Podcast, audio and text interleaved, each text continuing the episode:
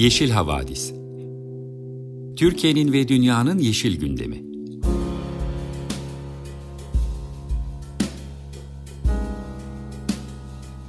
Hazırlayan ve sunanlar Demet Yaman Er, Savaş Çömlek, Dilan Altın Makas, Sare Abit ve Tansu Yeşilkır.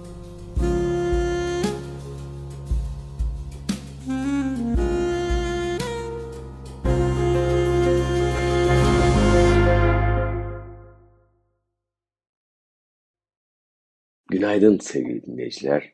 Açık Radyo 95.0 Yeşil Havadis programını dinliyorsunuz.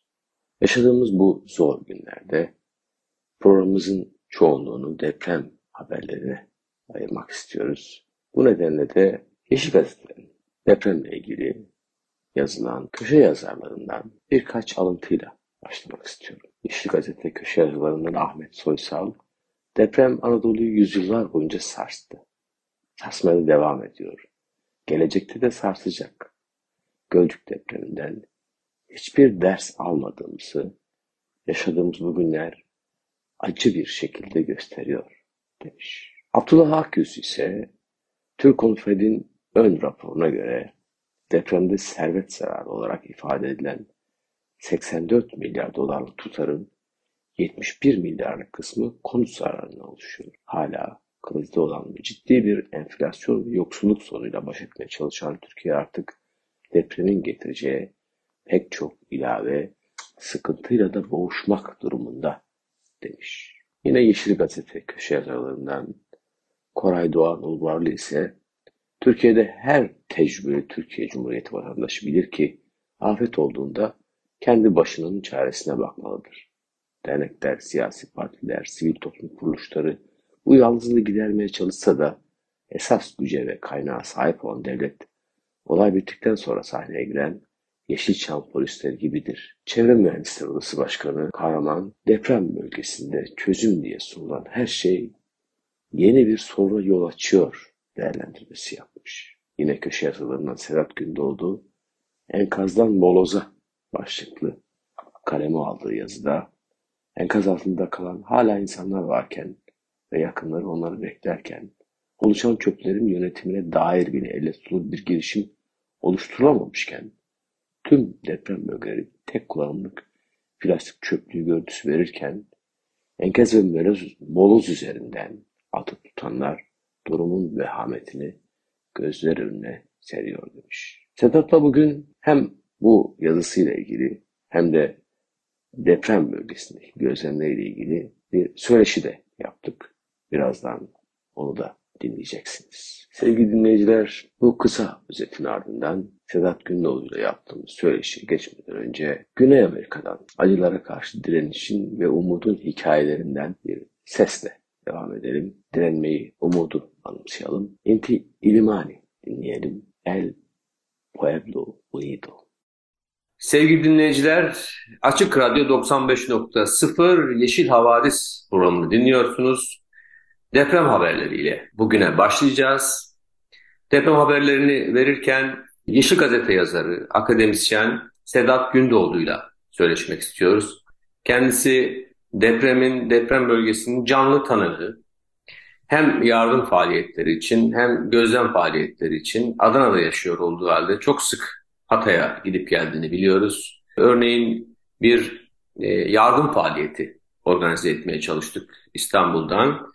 Yeşillerle birlikte kamunun, devletin tüm baskısına, tüm yardım faaliyetini kendi bünyesinde sürdürmek için sürdürdüğü e, korku iklimine rağmen mikro ölçekte de olsa bir takım yardım faaliyetlerini sürdürmeye çalışıyor toplumumuz. Biz de bunun bir parçası olarak bu faaliyeti İstanbul'da yürüttük. Sedat da bizim Adana'daki elimiz kolumuz oldu. Öncelikle e, insani ve toplumsal dayanışma açısından bir deprem gönüllüsü olarak bu yardım faaliyetlerinin organizasyonu ile ilgili bir şeyler duymak istiyoruz kendisinden. Ondan sonra e, akademisyen gözlüğünü, şapkasını giyecek ve bize depremde olup bitenlerle ilgili, moloz kaldırma çalışmasıyla ilgili görüşlerini, uyarılarını anlatacak diye tahmin ediyorum. E, Sedat hoş geldin.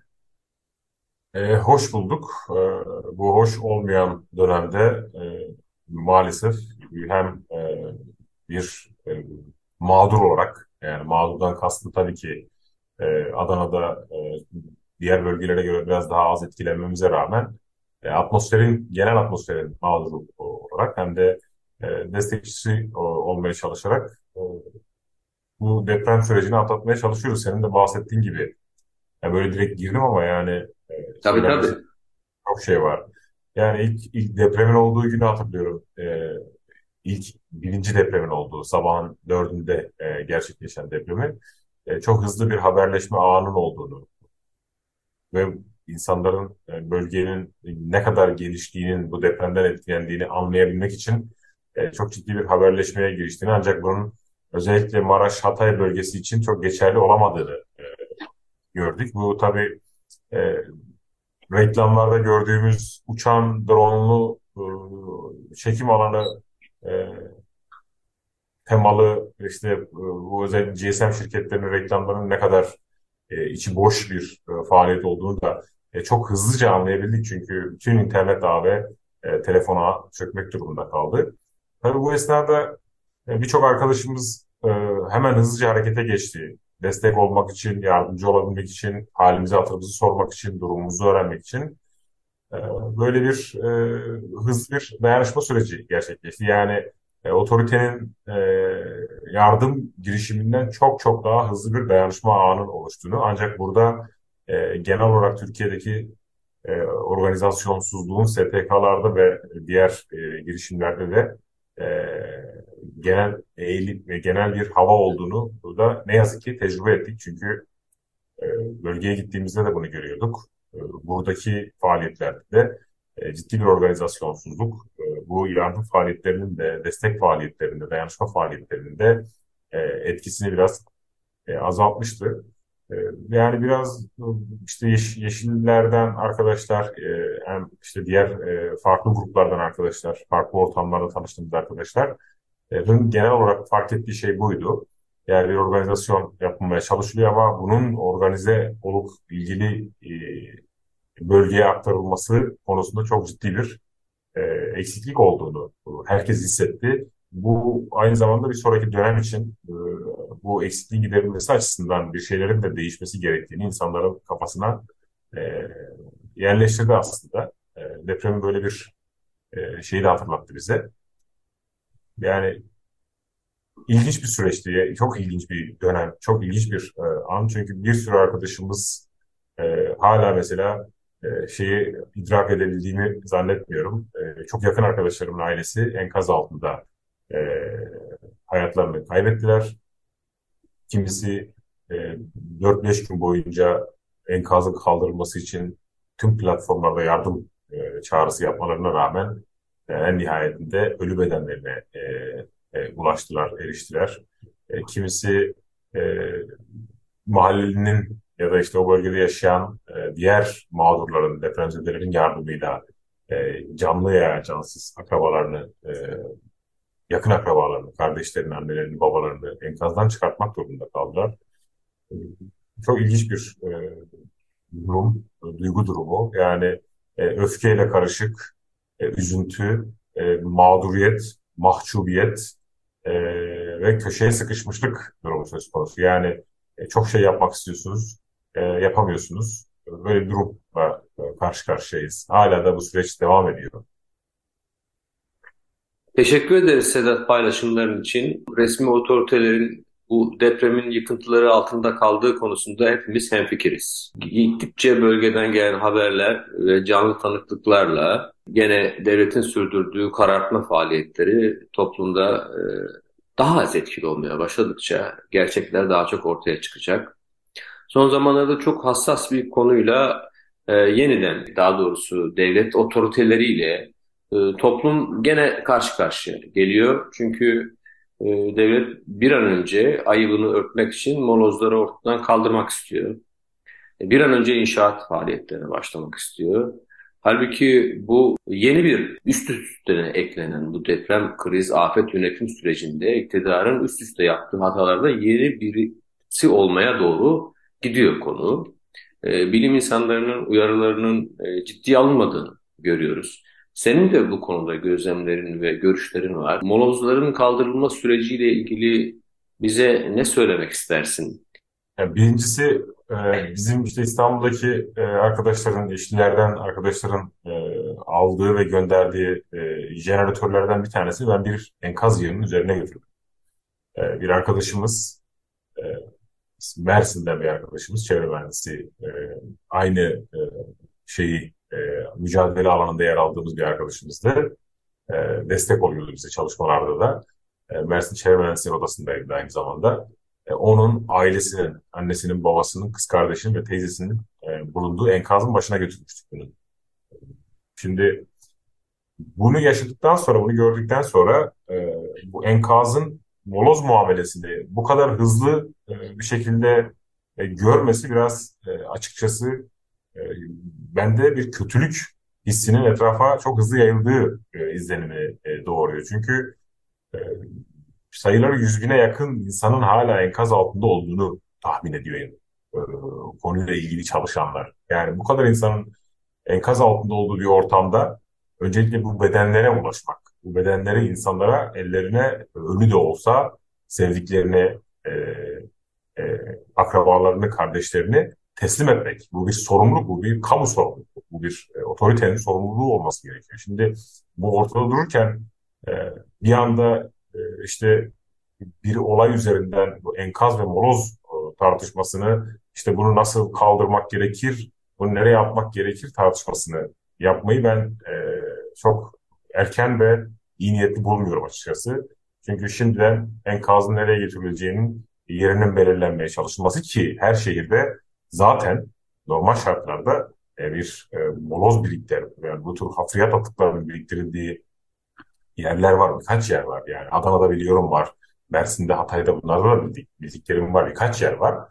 E, dolayısıyla e, buralar halihazırda zaten belliyken böyle bir tartışmaya, böyle bir şeye girmek bence bu ölülere saygısızlık, bu depremden etkilenen insanların anısına, e, varlıklarına saygısızlık olarak nitelendiriyorum ben bunu. Yani utanç verici olarak nitelendiriyorum açıkçası. E, ve çok acele ediyoruz belki bu konuda. Çünkü bir an önce bir beton e, şeyine e, seferberliğine tekrar girmenin bu işten hiçbir şey, hiçbir ders almadığımızı, almayacağımızı da göstergesi oluyor. Tarihte şehirler depremlerle, doğal afetlerle, sellerle yıkılıyor ama o şehirler yer değiştiriyor. Başka yerlere taşınıyorlar. Bundan daha az etkilenecekleri yani bu acı tecrübeler insanlara bunu öğretiyor ama bize bunu öğretmiyor. Biz şimdiden bu molozun ihalesini kimin alacağı, işte Türkiye'de moloz kaldıran işletmelerin sayısı, bunların ne kadarının kaç tane iş makinesiyle bölgeye gitmesi gerektiği gibi teknik, gri, soğuk e, ve insanın kendi psikolojisiyle, insan psikolojisiyle ve canlılığın varoluşsal şeyiyle hiçbir ilgisi olmayan e, teknik bir mesele üzerinden e, tartışmaya e, açıyoruz. Konu hakkında zerre uzmanlığı olmayan, her konuda fikri olan e, ve takipçi kasıp işte etkileşim kasmaya çalışan insanların e, saçma sapan önerileri, e, internetten topladığı bilgilerin, derlediği bilgilerin, içeriği ve derinliği olmayan bilgilerin e, birbirlerini pohpohlayan, goygoylayan girişimleriyle e, sunulduğu ve bunun üzerinden bir moloz e, problemi tartışmasının yapılması gerçekten e, benim adıma, kendi adıma ben e, böyle bir e, durumda bulunuyor olmak olduğum için utanç verici olarak nitelendiriyorum bunu. Tabii ki zaten yasalarla, düzenlemelerle bu molozların nasıl kaldırılması gerektiğini zaten çok öncelerden belirlen, belirlendiğini biliyoruz biz. Bunlar zaten daha deprem olmadan önce de uygulanmıyor. Ben biz burada bir iki, iki ay önce bir çevre çalıştayı yapmıştık. Çukurova çevre çalıştayı. E, hatta açık gaz, e, açık da bunun e, değerlendirmesini yapmıştık. E, Ömer Madra'yla ama orada şunu açık açık belirtmiştik. Yani Hatay, Adana, Mersin bu bölgelerin çok ciddi bir hafriyat atığı problemi var. Yani ortada bir deprem bile yokken hafriyat atığını yönetemeyen, bunları düzenleyemeyen, organize edemeyen bir e, yapının e, deprem sonrası ortaya çıkan ve e, ciddi miktar olduğu düşünülen bir e, şeyin, malzemenin e, nasıl düzenleneceği konusunda bu kadar aceleci davranması bana biraz e, art niyetli geliyor, kötü niyetli geliyor. Buradan da bir ihale buradan da bir demir e, işte geri dönüşüm geri kazanan ihalesinin çıkması e, vicdanları ciddi anlamda yaralayacaktır. E, dolayısıyla önce bir bundan önce düşünmemiz gereken başka şeyler var. Hali hazırda bölge e, yardım faaliyetleri ve hayatta kalmaya çalışan insanların e, yaşam mücadelesi altında ortaya çıkan atıkların yönetilemediği bir çöplük görüntüsü veriyor. Buna dair bile bir şeyler yapılamamışken, buna dair bir elle tutulur doğru düzgün bir adım atılamamışken, e, işte insanların cesetlerin, ölmüş bedenlerinin bulunduğu enkazların bir anda moloz muamelesiyle e, oraya buraya dökülecek mi dökülmeyecek mi tartışmasına e, konu edilmesi e, sıkıntılı bir durum. Ha, şu işin uzmanlarının şunu yapması zaten beklenen bir şey. Bunun yapılması lazım. Bunun için kalkıp çıkıp açıklamaya gerek de yok zaten. E, bunların nasıl yönetileceği zaten yasalarla belirlenmiş.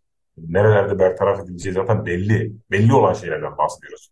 Yani e, hangi malzemenin nasıl e, geri dönüşüme ya da geri kazanma kazandırılması, bunlar içerisinden tehlikeli asbestli ya da şunu çeşitli kimyasalların barındıra olabildiği e, malzemelerin olup olmadığı konusunda nelerin yapılması gerektiği zaten e, yazılmış.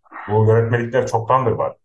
E, bu yönetmelikler var olmasına rağmen hala sanki sıfırdan yönetmelik hazırlanacakmış gibi, düzenlemeler sıfırdan yapılacakmış gibi e, bütün meseleyi o enkazın e, içerisinde barındırdığı e, kendi gerçekliğinin dışına çıkartıp bir işte moloz gerçekliği üzerinden tartışılması asıl asıl problem. Yani e, bunu ben o enkazı gidip gördüğüm anda zaten o görme anımı hatırlayarak zaten düşünüyorum. İki birçok insan var. Yani bu insanlar e, hala e, ölülerine, akrabalarına ulaşamıyorlar.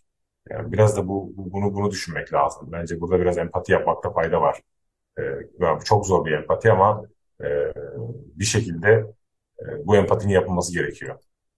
Sedat, gayet anlaşılır şeyler söylüyorsun insani açıdan. Çok öfkelisin, haklı olarak öfkelisin. Aynı zamanda da bir mağdursun çünkü. Direkt olayın içindesin, dahilsin. Hepimiz öfkeliyiz. Hepimiz kızgınız. Sürecin bu şekilde yönetilmesi dolayısıyla hakikaten başka bir duygu durumu içerisinde olmak zaten mümkün değil. Yeni kavramlarla tanışıyoruz tabii bu arada. Enkaz hakikaten orada bir enkaz var. Ve bu enkazın ismini değiştirip moloza dönüştürüp bir an önce yok etmek istiyorlar. Ve tabii evet. ki elde etmek istiyorlar bundan bir an önce. Bu saf kötülükle baş etmek, bu saf kötülüğe karşı saf tutmak, öfkelenmekten başka bizim seçeneğimiz yok.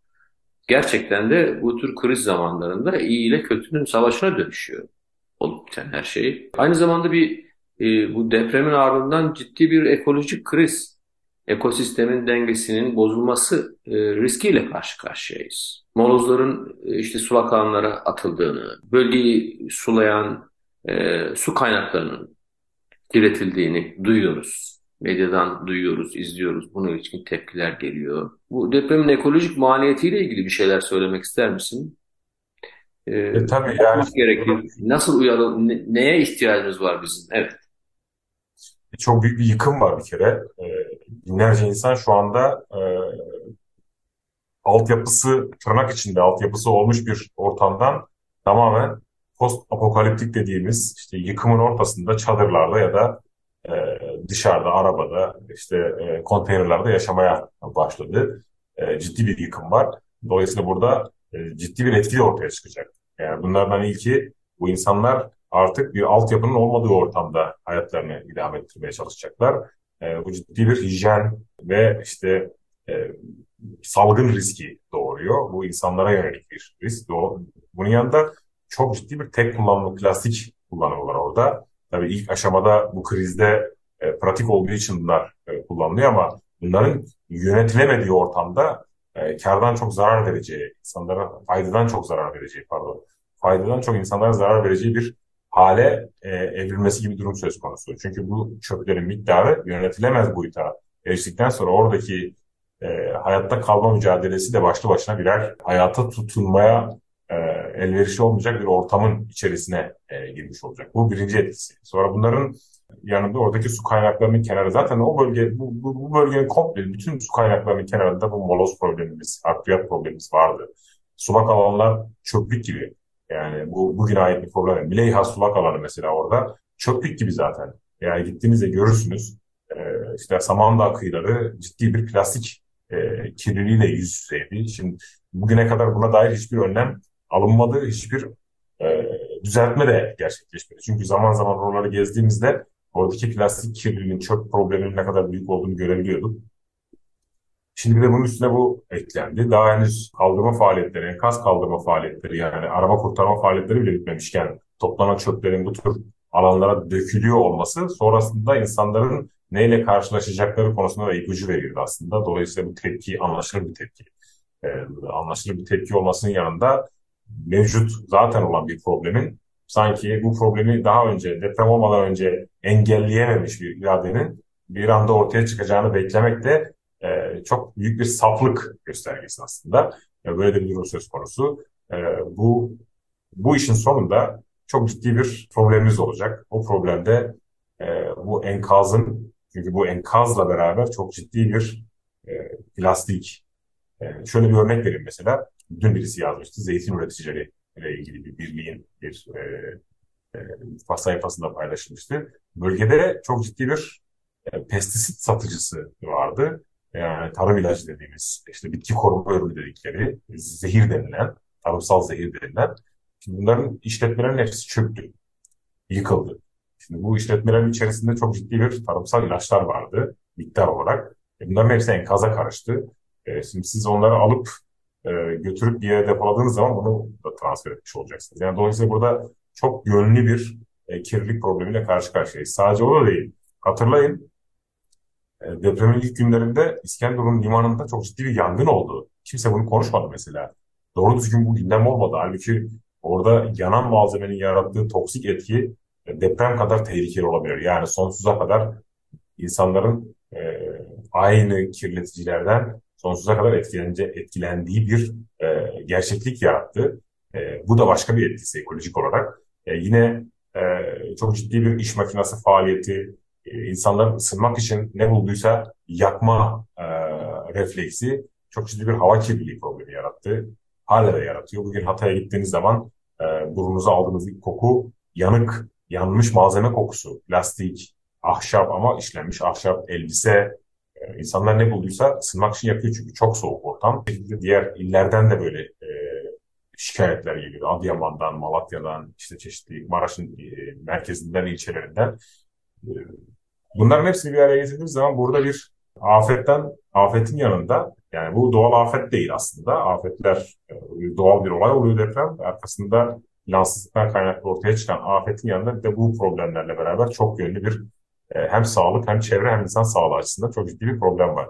Bu enkaz moloza dönüştükten sonra bunların çok ciddi bir ayrıştırmaya tabi tutulması lazım. Ancak bunun yapılacağından ben şüphe duyuyorum. Neden şüphe duyuyorum? Çünkü bu malzeme içerisinde sadece demirler, tel çelikli eşyalar olacağı, diğerlerinin e, birçoğunu zaten geri dönüşüm mümkün olmayan malzemeler olduğu için de kıymetsiz olduğu için de o, o efora, o, o kaynak aktarımına hak görül, yani o kaynak aktarımına, aktarımına değer görülmeden olduğu gibi bir yerlere boşaltılacağını e, tahmin edebiliyorum. Bunu tahmin etmek çok zor değil.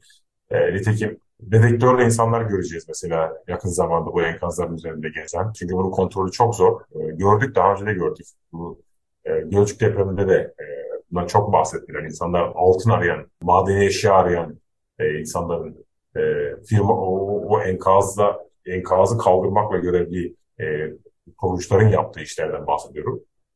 Dolayısıyla burada e, bu, bu enkaz bir kere bizim başımıza bela olacak onu söyleyeyim.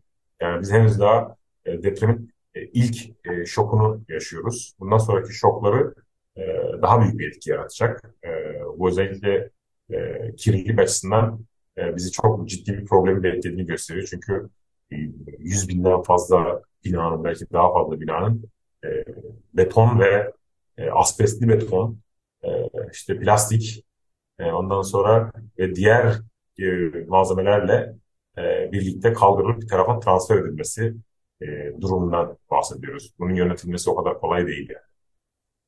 Sedat çok teşekkür ederiz verdiğin bilgiler için. Bugün deprem haberlerini e, canlı bir tanıktan dinlemeyi tercih ettik sevgili dinleyiciler. Sedat'a çok teşekkür ediyoruz. Emekleri için eline sağlık diyoruz. Çok gayret sarf ettiğini, çok emek harcadığını görüyoruz. Bir sonraki köşemiz söyleşi köşesi olacak. Söyleşi köşesinde de yine e, deprem bölgesinden bir gönüllü arkadaşımızla Cemre ile söyleşeceğiz. Şimdilik e, hoşça kalın. Tekrar çok teşekkürler Sedat. Teşekkür ediyorum. Görüşmek üzere. Görüşmek üzere. Sevgili dinleyiciler, Sedat Gündoğdu'yla yaptığımız deprem haberlerinin ardından bir müzik arası verelim. Mercedes Sosa dinleyelim. Gracias a la vida. Sevgili dinleyiciler, Açık Radyo 95.0 Yeşil Havadis programını dinliyorsunuz. Programımızın söyleşi köşesinde bugün deprem bölgesine, Hatay'a uzanacağız, Adıyaman'a uzanacağız. O bölgede e, bir süredir e, Yeşillerin dayanışma aracılığıyla tanıdığımız, olup bitenleri kendisinden sosyal medya aracılığıyla istediğimiz Cemre ile görüşeceğiz. Yaptığı işi anlatacak, e, bizim en çok duymaya ihtiyacımız olan şeyleri e, dinlemek istiyoruz kendisinden. Önce Cemre'ye söz verelim. E, Cemre bize niçin e, deprem bölgesinde bulunduğunu, hangi görevleri üstlendiğini bize bir miktar anlatacak. Oraya ulaşma sürecini bir miktar anlatacak. Belki orada yaptıklarını anlatacak. Evet Cemre söz sende. Seni dinliyoruz. Merhaba Savaş. Ben ismim Cemre. Ee, Afet'te Rehber Çevirmenler grubuna dahilim. E, Afet'te Rehber Çevirmenler grup üyesiyim. Bizim grubumuz Türkiye'deki Çeviri Derneği'nin e, bünyesi altında oluşturulmuş, 99 depreminden sonra kurulmuş bir grup. Biz afetlerin e, doğasını biraz orada öğrenmeye çalıştık. 99 depreminde yine bugün burada olduğu gibi yani büyük bir felaketti ve uluslararası yardım gelmişti ve o uluslararası yardımların e, burayla iletişim kurmakta çok zorlandığını fark etmişti Ondan sonra böyle bir e, girişim başlatalım e, diye e, karar verilmiş ve kurulmuş bir organizasyon bizim organizasyonumuz. Afette Rehber Çevirmenler. O günlerden sonra işte afetlerin doğasıyla ilgili e, çalışmalar yaparak e, afetlerde hangi alanlarda çeviri hizmeti gerektiğini, e, en e, acil durumlarda yani mesela örneğin ekiplerin geliş sürecinden, buradaki çalışma sürecinden, sonraki gidiş süreçlerine kadar ihtiyaçları olan tercüme hizmetlerinden e, biz gönüllü olarak e, bu ihtiyaçları karşılamaya çalışıyoruz. Burada, Cemre, Cemre çok evet. teşekkür ederiz bu verdiğin bilgiler için. E, bu vesileyle kimsenin aklına gelmeyen veya çok az insanın aklına gelen bir ihtiyacı da tarif etmiş oldun e, afet yönetiminin, kriz yönetiminin ne kadar komplike, ne kadar karmaşık bir iş olduğunu, ne kadar çok parametrenin, ne kadar çok bileşenin bir arada çalışma gerektiğini e, bir kez daha e, görmüş olduk. Senin anlattığın olayla anlaşıldığı kadarıyla bu afete de müdahale eden insanların, dayanışan insanların çoğunluğu 99 depreminde öğrendiklerimizin birikimiyle o buraya geldi anladığım kadarıyla. Sen de öyle tarif ettin zaten. Ee, ama sonuç olarak aktif olarak deprem bölgesindeydin ve krize ilk müdahale eden insanlarla birlikte çalıştın. Ne tür çalışmalar sürdürdünüz? Hem çevirmenlik anlamında hem birlikte çalıştığın bir yabancı kriz müdahale ekibiyle birlikte çalıştığını biliyoruz. Tayvan ekibiyle beraber çalıştığını biliyoruz. Ee, bundan bahseder misin? Bir de neler yaptınız? Nedir e, durumunuz? Ee, senin görevin neydi? Ekip nasıl çalıştı? Yerel halkla ilişki nasıldı? Vaktinde krize müdahale edebildiniz mi? E, sence senin baktığın yerden kriz müdahalesi e, herkesin en çok merak ettiği soru. E, zamanında yapıldı mı? Ne tür eksiklikleri vardı? Öğreneceklerimiz neler? Deneyimlerini bizimle paylaşır mısın Cemil? Tabii ki tabii ki. Yani aslında isterseniz ben e, yola çıkış anımdan buraya geliş anıma kadar e, bir anlatayım ki e, süreci aslında buraya ulaşma hızım da dahil ve buraya ulaşma hızım çok önemli aslında. E, çünkü disaster response e, dediğimiz e, afet müdahalesi zamanla yarış. Herkes biliyor bunu aslında zaten. Ben e, durumdan haberdar olduğumda ki de zaten özel sektörde çalışıyorum ben aslında. Patronumdan izin aldım. Patronum izin verdi. İzmir'den e, depremden sonraki gece yarısı yola çıktım. İstanbul'a ulaşmam gerektiğini söylediler buradaki koordinasyon yani Arç koordinasyonu. Bizim kendi grubumuzun koordinasyonu. İstanbul'a gittiğimde orada gönüllü uçuşların olduğu, yani gönüllüleri taşıyan uçuşların olduğunu öğrendim. Oradan e, Sabiha Gökçen Havalimanı'na geçtim. Oradan bir uçuş bulup Adana Havalimanı'na geçtim. Şimdi oraya kadarki süreçte e, İstanbul'da e, şunla karşılaştım, şununla karşılaştım ben. Kimin neyi ne kadar bildiğinden emin olamıyoruz hiçbir zaman. Yani bilgi almaya çalışıyoruz ama bilgi transferinde çok fazla bilgi kaybı oluyor. Ya da bilgi eksikliği oluyor. Ya da yanlış anlaşılmalar oluyor. Yani kendi dilimizde bile iletişim kurmakta bazen özellikle kriz anlarında ki bu bence çok doğal. Çok zorlanıyoruz. Herkes bir telaş içinde oluyor. E, bir e, koşturmaca içinde oluyor. Ama aslında tam da böyle durumlarda sakin kalmak ve akıcı olmak çok önemli. E, özellikle yurt dışından yardıma gelmiş bir ekiple buradaki nasıl söyleyeyim koordinasyonun arasındaki iletişim kurmaya çalışıyorsak bizim için çok önemli çevirmenler olarak. Ama kendi aramızda da halk olarak veya işte bu duruma müdahale etmeye çalışan yetkililer olarak kendi aramızdaki iletişim de çok önemli ve bunu sağlamak zor oluyor açıkçası benim gördüğüm kadarıyla. Bu havalimanına kadar olan. Havalimanında e, uçak bulmaya çalışırken e, herkes e, birilerini bir yerlere yönlendiriyordu. E, o biraz zaman kaybı oluyordu. Ama en sonunda ben binmem gereken uçağı buldum.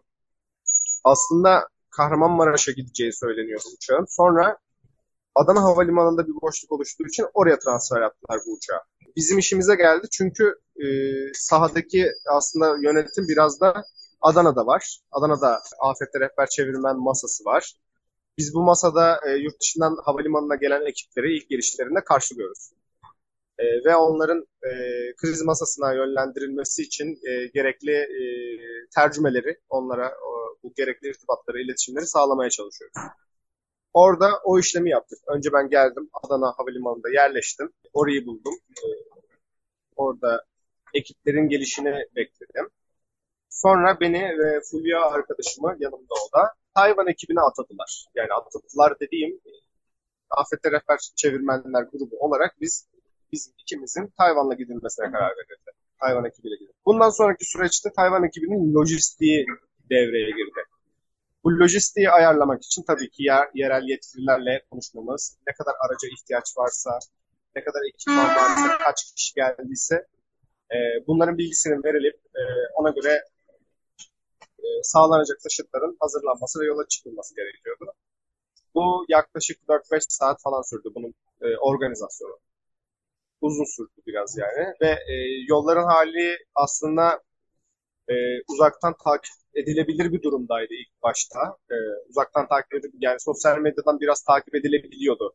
Aslında çok yanlış bilgiler yoktu benim gördüğüm kadarıyla orada. Mesela Nurdağ bilgisi vardı. Nurdağ tarafında tünellerin çok yavaş olduğu durumu. Biz o tünellerden geçerken Adana'dan e, Adıyaman'a gelme yolu üzerinde sanırım bir 3 saat falan sadece tünellerde harcadık. Yoldaki bazı aksaklıklardan sonra e, ki bu aksaklıklar aslında herkes e, bir karmaşa halindeydi. Herkes bir yerlere yetişmeye çalışıyordu. O yüzden oluyordu. Bir şekilde depremin e, ikinci günüydü. Sabah saatlerinde buradaydık. Adıyaman merkezdeydik. Alt. Deprem e, tam hangi günü olmuştu? Biz, evet, 8'i sabah karşı 5'te buradaydık. Öyle söyleyeyim, öyle söyleyeyim. Depremin şimdi tam gününü, saatini hatırlamıyorum ben buradayken. Takip etme fırsatım da olmuyor açıkçası. Şöyle devam edeyim. Buraya 8'de sabah saat 6'da geldik. Sonra e, ekip e, kuruldu, yerleşti. Ekipten bahsedeyim biraz. E, evet, Tayvan ekibinden bahset biraz. Evet, Tayvan ekibinden bahsedeyim. Şimdi çünkü e, hani timeline üzerinden gidiyoruz ya, geldik artık alana.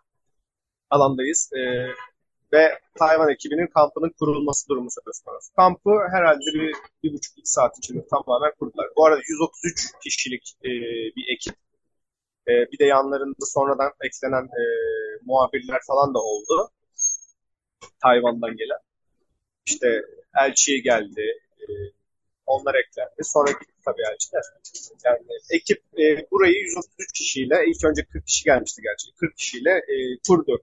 Ve sanırım e, en fazla bir saat içinde bütün çadırları kurdu. Ve kurar kurmaz ilk yaptıkları şey en yakın enkaza aramaya başlamaktı. E, ona başladılar. E, hemen gelir gelmez başladılar. Etrafa baktılar. Tabii biz buraya geldiğimizde manzara nasıldı? Yani o da var. E, boştu burası. Yani sadece polisler vardı hatırladığım kadarıyla yolu açmaya çalışan ve ekskavatörler gelip geçiyordu, gelip geçmeye çalışıyordu. E, ki e, bildiğim kadarıyla şöyle bir durum var. E, daha doğrusu şöyle söyleyeyim. Tayvan ekibi söyledi bunu bize. E, ekskavatörler neden şu an burada diye sordular. E, afetin 6. 7. gününe kadar bunların buraya girmemesi gerekmiyor mu diye sordular bize. E, şimdi onların takip ettikleri bir prosedürlerden bahsedeyim yine biraz da. Çünkü bunların hepsi birbiriyle bağlantılı. International Search and Rescue e, Advisory Group diye bir grup var. Birleşmiş Milletler'in e, kurduğu bir grup bu. Ve bu uluslararası afet yardımlarının, afet arama kurtarma çalışmalarının, tabii bu e, e, tavsiye grubu arama kurtarma çalışmalarını ilgilendiriyor. E, bir standardını oluşturuyorlar. Ve e, uluslararası yardıma giden bütün ekiplerin e, bu standartlar altında çalışmasını tavsiye ediyorlar. Öyle diyeyim. Yani bizim buraya çalışmaya geldiğini gördüğümüz yurt dışından ekiplerin hep aynı prosedürler, aynı yöntemlerle ilerlediğini hemen hemen söyleyebiliriz. Ee, yani Cemre aslında, benim anladığım bilgi evet. şu, kamuoyunun bilgisi haricinde bu ekskavatörler ve iş makinelerine başlangıçta o kadar da çok ihtiyaç yoktu aslında. Tabii tabii aynen. E, hatta e, başlangıçta ihtiyaç olmamasından ziyade hafif arama kurtarma süreci, ağır arama kurtarma süreci, ondan sonra enkaz kaldırma süreci gibi e, arama kurtarmayı üçe bölebiliriz e, sanırım. E, burada ilk 72 saat çok önemli. İlk 72 saat içinde hafif arama kurtarma yapılması gerekiyor. Aslında bunu AFAD da böyle söylüyor bildiğim kadarıyla. E, ve hafif arama kurtarma sürecinde ekskavatör veya vinç böyle şeylerin asla kullanılmaması gerekiyor. Çünkü enkazda depremin e, yani işte deprem olduktan sonra enkazda bu çöken binanın belli bir ana kütlesi var ve bunun e, olabildiğince az titremesi gerekiyor. Yani artçılar e, falan dışında bir ekskavatörün kepçenin değmesi e, içeride canlı kalmış olabilecek kazazedenin, afetzedenin daha fazla yaralanmasına, daha fazla zarar görmesine hatta belki de e, maalesef kurtarılamamasına sebep olabilir. Yani o çöken yapının kendi e, bir şeyi var, bir dengesi, bir statiği var ve onun stabilitesi bozuluyor. Biz bunu e, hem ekiplerden öğreniyoruz bu şekilde. Yani Tayvan ekibi bize de anlattı bu e, durumları. Onların çevirmeni olduğumuz için ve gerekli yerlerde açıklamalar yapmamız gerektiği için bize anlattılar. Biz de aynı zamanda e, bir Afet Rehber Çevirmenler grubu olarak bunu takip etmeye çalışıyoruz olabildiğince. İnsarak diye kısaltılan e, bu tavsiye grubunun e, metinleri var. Bunları takip ediyoruz. Bunları çalışıyoruz. Ki arama kurtarma sürecinde çeviri yaptığımızda durumu anlatabilelim, e, iletişimini kurabilelim. Bilmemiz lazım ki biz de anlatabilelim. Böyle bir durum var. Ekip arama kurtarma çalışmalarına başladıktan sonra ve e, tabii ilk önce kamp düzenini sağladılar. E, arama kurtarma çalışmalarına başladılar. 40 kişilik ekipti. Sonra bir 40 kişi daha geldi. Sonra 133'e tamamlandı 3 gün içerisinde, ilk 2-3 gün içerisinde. Bu süreçte ekip hep dönüşümlü çalıştı böyle bir sistemleri de olması gerekiyor. Yani bizim benim gördüğüm burada e, herkes sürekli çalışıyor ve bu herkesin çok fazla yorulmasına sebep oluyor ve bir yerden sonra kafaların karışmasına sebep oluyor ki yorgun insanlarda hani agresyon da e, görebilirsiniz bence. E, sinirlenmeye başlıyorlar insanlar, toleransları azalmaya başlıyor. E, zaten herkes çok büyük bir şok içinde, çok büyük kaygılar içerisinde. E, doğru müdahale etme konusunda o yüzden şeyler olabiliyor. Benim gözlemlerim bunlar bu arada sadece yani. Çok e, zorluk yaşayabiliyor ne kadar yardım etmek istese de insanlar. E, ama aslında olması gerekeni e, görüyoruz biz bu grupta. Yeteri kadar dinleniyorlar her zaman birileri, yeteri kadar gıdaları oluyor yanlarına. Ha bu arada tam te- teçhizatlı geldiler onu da söyleyeyim. Hani bur- buraya bir haftaya 133 kişiye bir hafta yetecek gıdayla geldi, suyla geldiler. Ondan sonra hafif arama kurtarma ekipmanlarının tümü vardı. Termal e, kameraları vardı, yılan kameraları vardı, yedek kıyafetleri. Yani aklınıza gelebilecek her şey vardı. Burada e, 20 küsür e, sahra çadırı kurdular. Belki daha fazla tam saymadım hepsini. işte sonar kalp atışı ölçerleri vardı, radarları vardı. Yani aklınıza gelebilecek ve hafif arama kurtarma dediğimiz kısımda kullanılabilecek ihtiyaçları olan her şeyi vardı.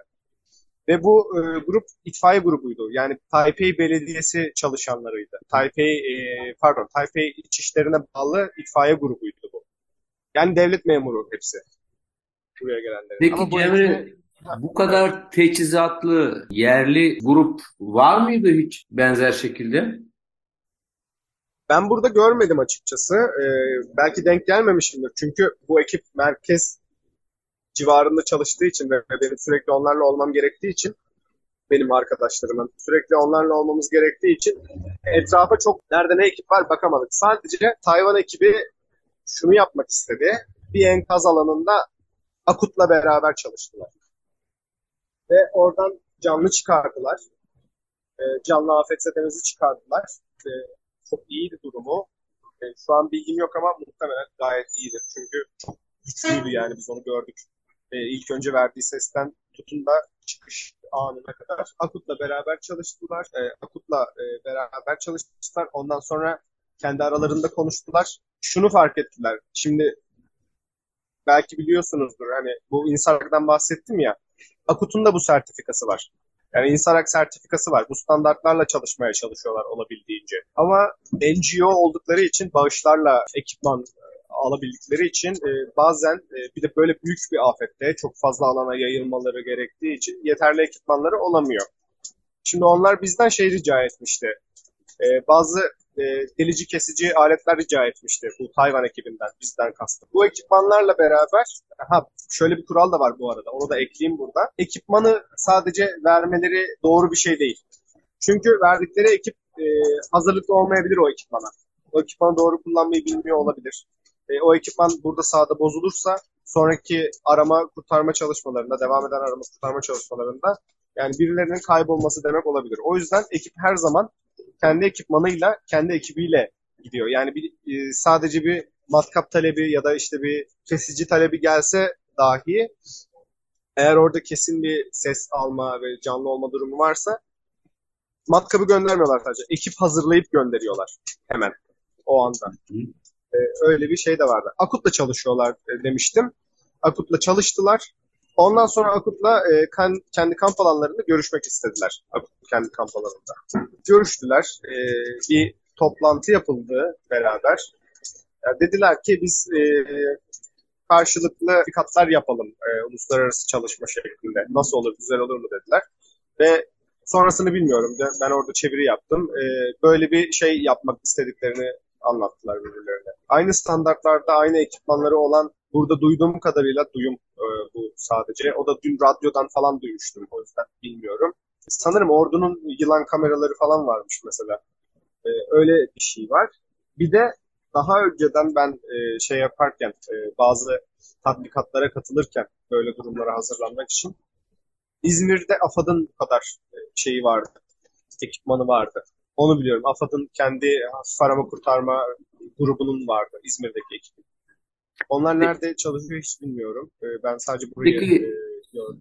Cemre çalışırken siz aktif faaliyet sürdürürken Adıyaman'da deprem alanında AFAD'ın e, desteği, yardımı, koordinasyonu ile çalışmak durumunda kaldınız mı? Yeterince destek aldınız mı? Ya da alamadınız mı?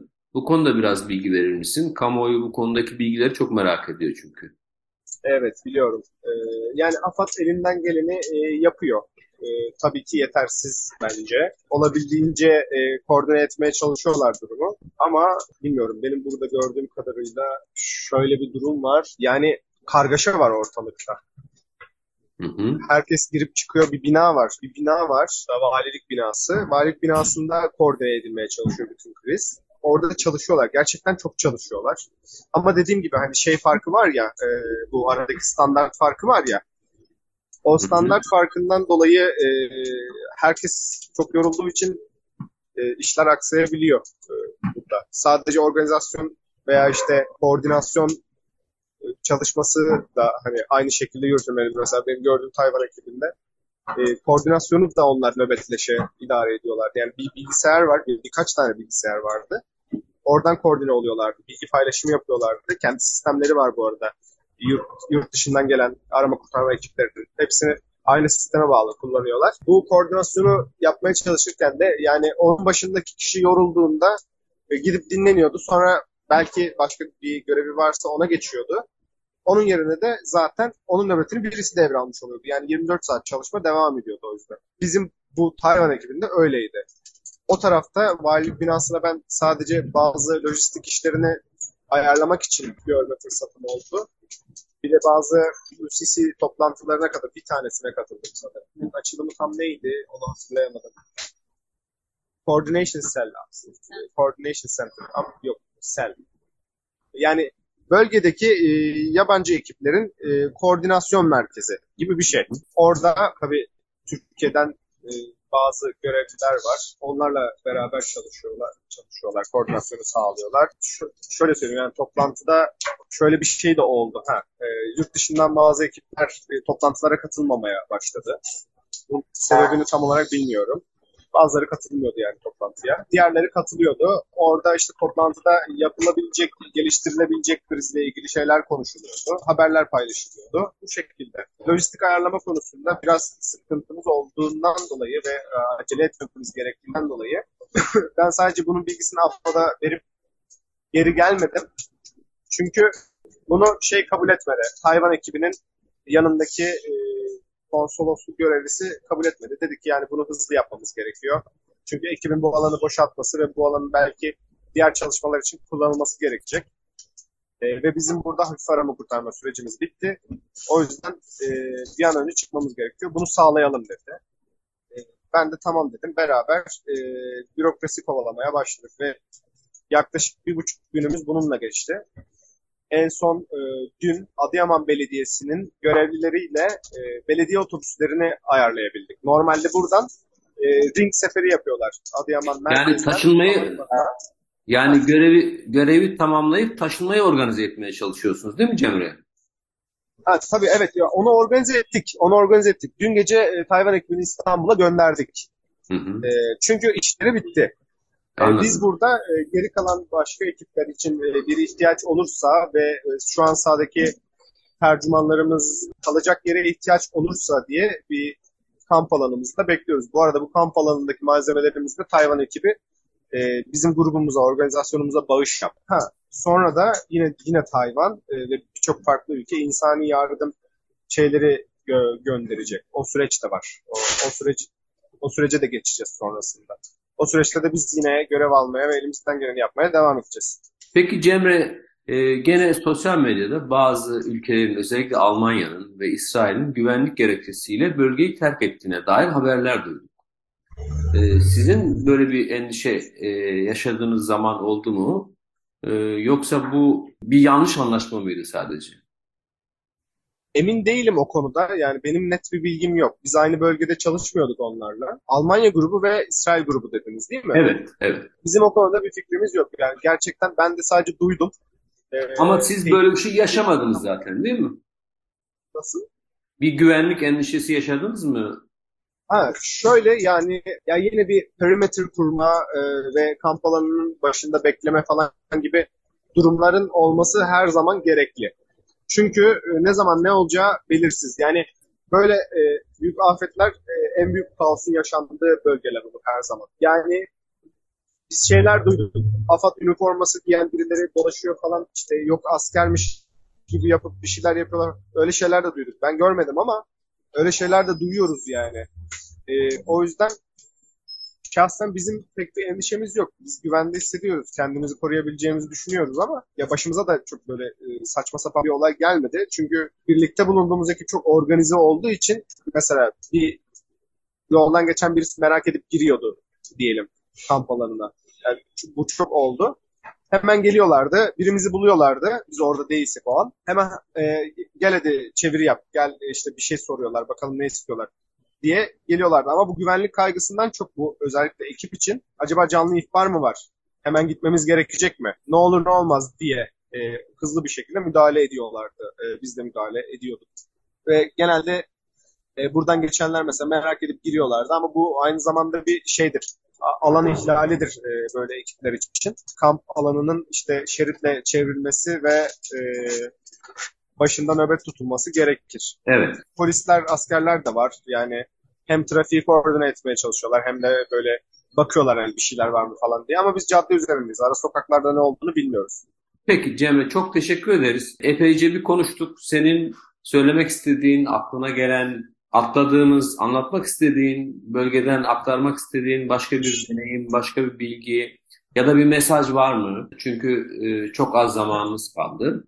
Tabii evet evet. Ee, şöyle ya ben buraya ilk geldiğimde en çok hissettiğim şeydi. Kişisel bir şey söyleyeyim yani en azından. Burada halk birbirine olabildiğince yardım etmeye çalışıyor. Yani dün Fethiye'den e, bir kamyonet dolusu kömürle çıkıp gelmiş birileri bize kömüre ihtiyacınız vardır sizin ısınmak için deyip verdiler.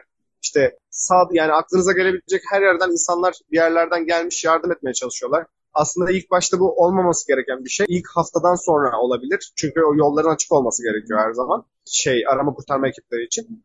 Ama benim hissettiğim şey ilk başta şuydu.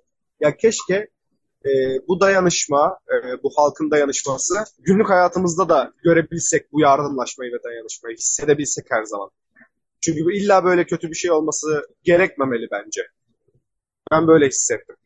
En azından e, kişisel bir mesajda böylece iletmiş olayım. Cemre çok teşekkür ederiz. Hem sana hem bütün arkadaşlarına. Gerçekten değerli ve e, yeri doldurulamaz bir görev üstlendiğiniz anlaşılıyor. E, paylaştığın bilgiler için de çok teşekkür ederim.